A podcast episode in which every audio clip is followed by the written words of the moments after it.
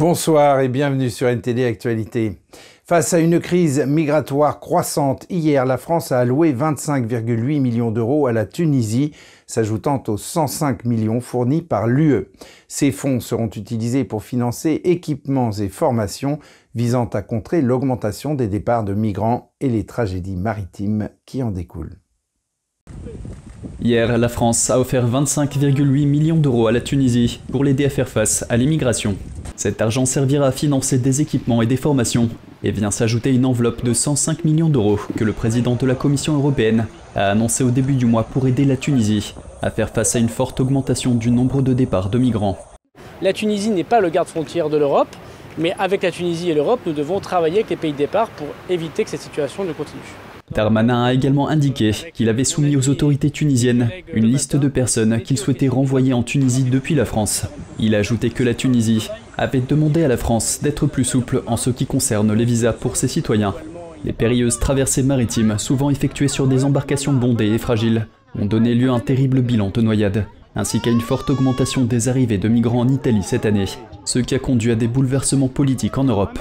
Le naufrage la semaine dernière d'un bateau transportant des centaines de migrants de la Libye vers la Grèce a mis en évidence les risques de la traversée.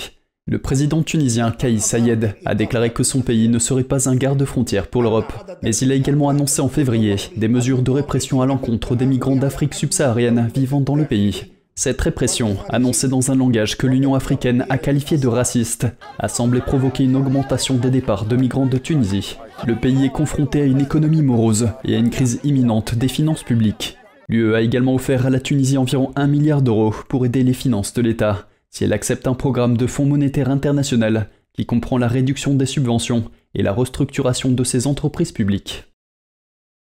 Et à Genève, dans le cadre d'un laboratoire expérimental de recherche de sons produits avec des instruments de musique inédits, des personnes en situation de handicap ont œuvré à la création d'un spectacle sonore, visuel et sensoriel qui a été présenté ce mois-ci dans le cadre de la Biennale des arts inclusifs Out of the Box. Notre journaliste Laetitia Rodriguez a eu l'opportunité de rencontrer les participants et les organisateurs de ce projet inclusif et très prometteur.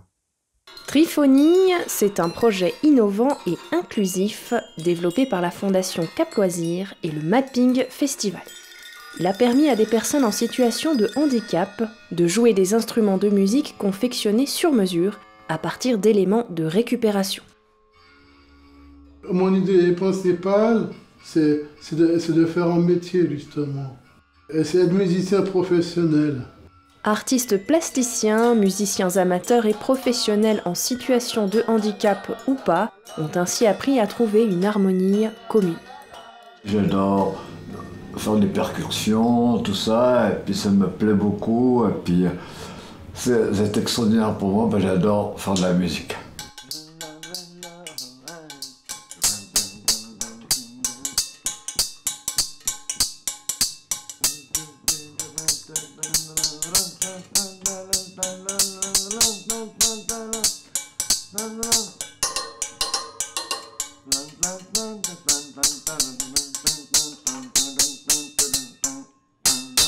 L'objectif de remettre la musique dans la rue euh, avant tout et de sortir la musique des écoles pour, et décomplexer surtout la, musique aussi en créant des instruments et donnant la possibilité à quiconque, même les personnes qui ne sont pas musiciens, euh, d'accéder à des instruments et de découvrir des sonorités.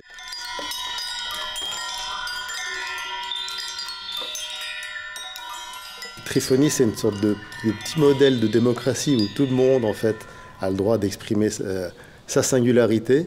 Et en même temps, c'est une, sorte de micro-société qui existe euh, par elle-même aussi. Chacun s'écoute, peut s'exprimer, donc exprime sa singularité, et en, même temps écoute les, les autres et joue ensemble. On joue tous ensemble. Le fait de chanter ensemble, bah, ça nous accorde. On se met tous ensemble et puis une personne, bah, au début c'était moi, maintenant on l'a confié à un des participants.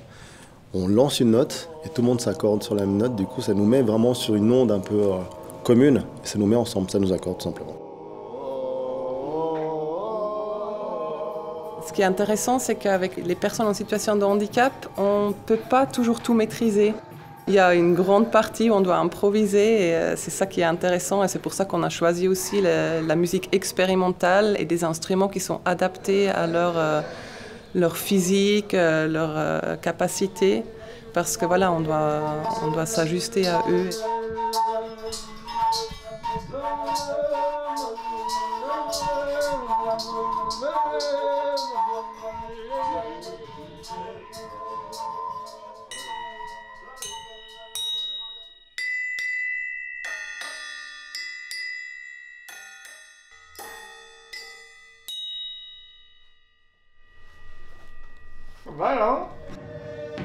À l'issue des sessions de répétition, Triphonie est montée sur scène le 9 juin à l'occasion du festival Out of the Box, biennale des arts inclusifs, qui a pour vertu de changer le regard des gens sur les personnes qui ont un handicap.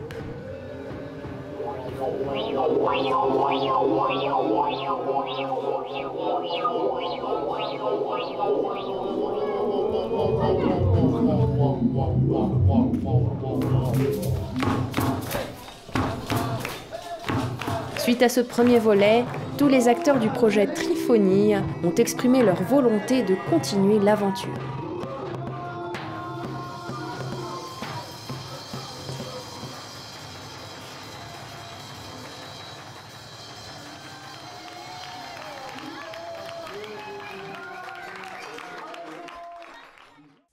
Hier, le secrétaire d'État américain Anthony Blinken a rencontré le dirigeant chinois Xi Jinping lors d'une visite très médiatisée à Pékin. Les deux parties se sont engagées à stabiliser les relations entre les deux pays qui se sont fortement détériorées. Dans un contexte de tensions croissantes entre les États-Unis et la Chine, Blinken a conclu ces deux jours d'entretien de haut niveau avec des responsables chinois en rencontrant Xi. Lors de chaque réunion, j'ai insisté sur le fait qu'un engagement direct et une communication soutenue au plus haut niveau constituent le meilleur moyen de gérer nos différences de manière responsable et de veiller à ce que la concurrence ne dégénère pas en conflit. J'ai entendu la même chose de la part de mes homologues chinois. Nous sommes tous deux d'accord sur la nécessité de stabiliser nos relations. Ce voyage est la plus importante visite d'un responsable américain en Chine depuis près de 5 ans. Pékin a refusé les discussions sur la défense avec Washington, une question que Blinken a qualifiée de prioritaire lors de sa visite. Le haut diplomate américain a exhorté le régime chinois à limiter la production et l'exportation de précurseurs du fentanyl, qui alimentent une crise des opioïdes sur le sol américain. En ce qui concerne le contrôle des exportations de puces électroniques, Blinken a déclaré que l'administration Biden n'essayait pas d'étouffer l'économie chinoise, mais il a ajouté que Washington prenait des mesures pour se protéger.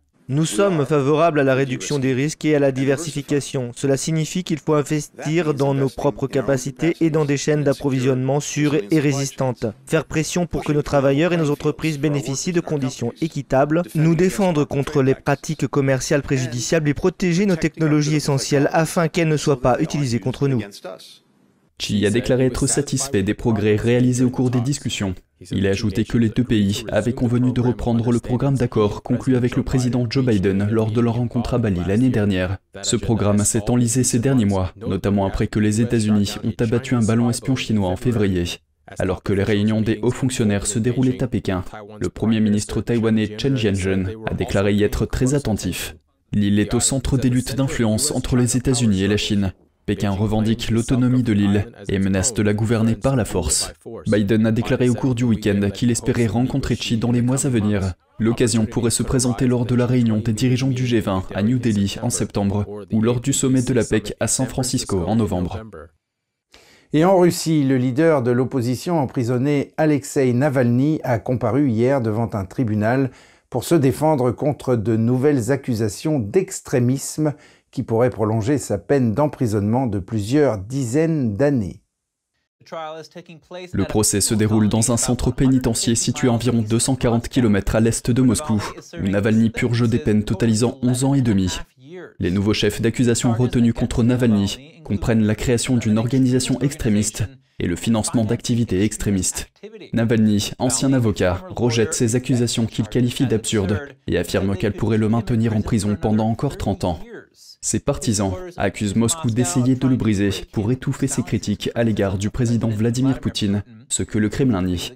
Les journalistes n'ont pas été admis dans la salle d'audience, mais ont pu regarder une liaison vidéo depuis une salle voisine, avec un son à peine audible. Navalny, le chef de file de l'opposition le plus en vue en Russie, a été arrêté en janvier 2021, après avoir survécu à un empoisonnement par un agent neurotoxique qu'il imputait au Kremlin. Selon le Pakistan, le bateau de migrants qui a chaviré au large des côtes grecques la semaine dernière transportait environ 800 personnes. Hier, le gouvernement pakistanais a déclaré qu'il s'agissait d'un jour de deuil national, car certaines victimes étaient originaires du pays. Un tribunal du sud de la Grèce a reporté ce lundi l'audience de neuf Égyptiens accusés d'être des passeurs de migrants. Selon des témoins, le nombre de personnes à bord se situait entre 400 et 750. Selon les autorités grecques, 104 survivants et 78 corps ont été ramenés sur le rivage. Les opérations de recherche et de sauvetage se poursuivent, bien qu'aucun survivant au corps n'ait été retrouvé depuis la semaine dernière.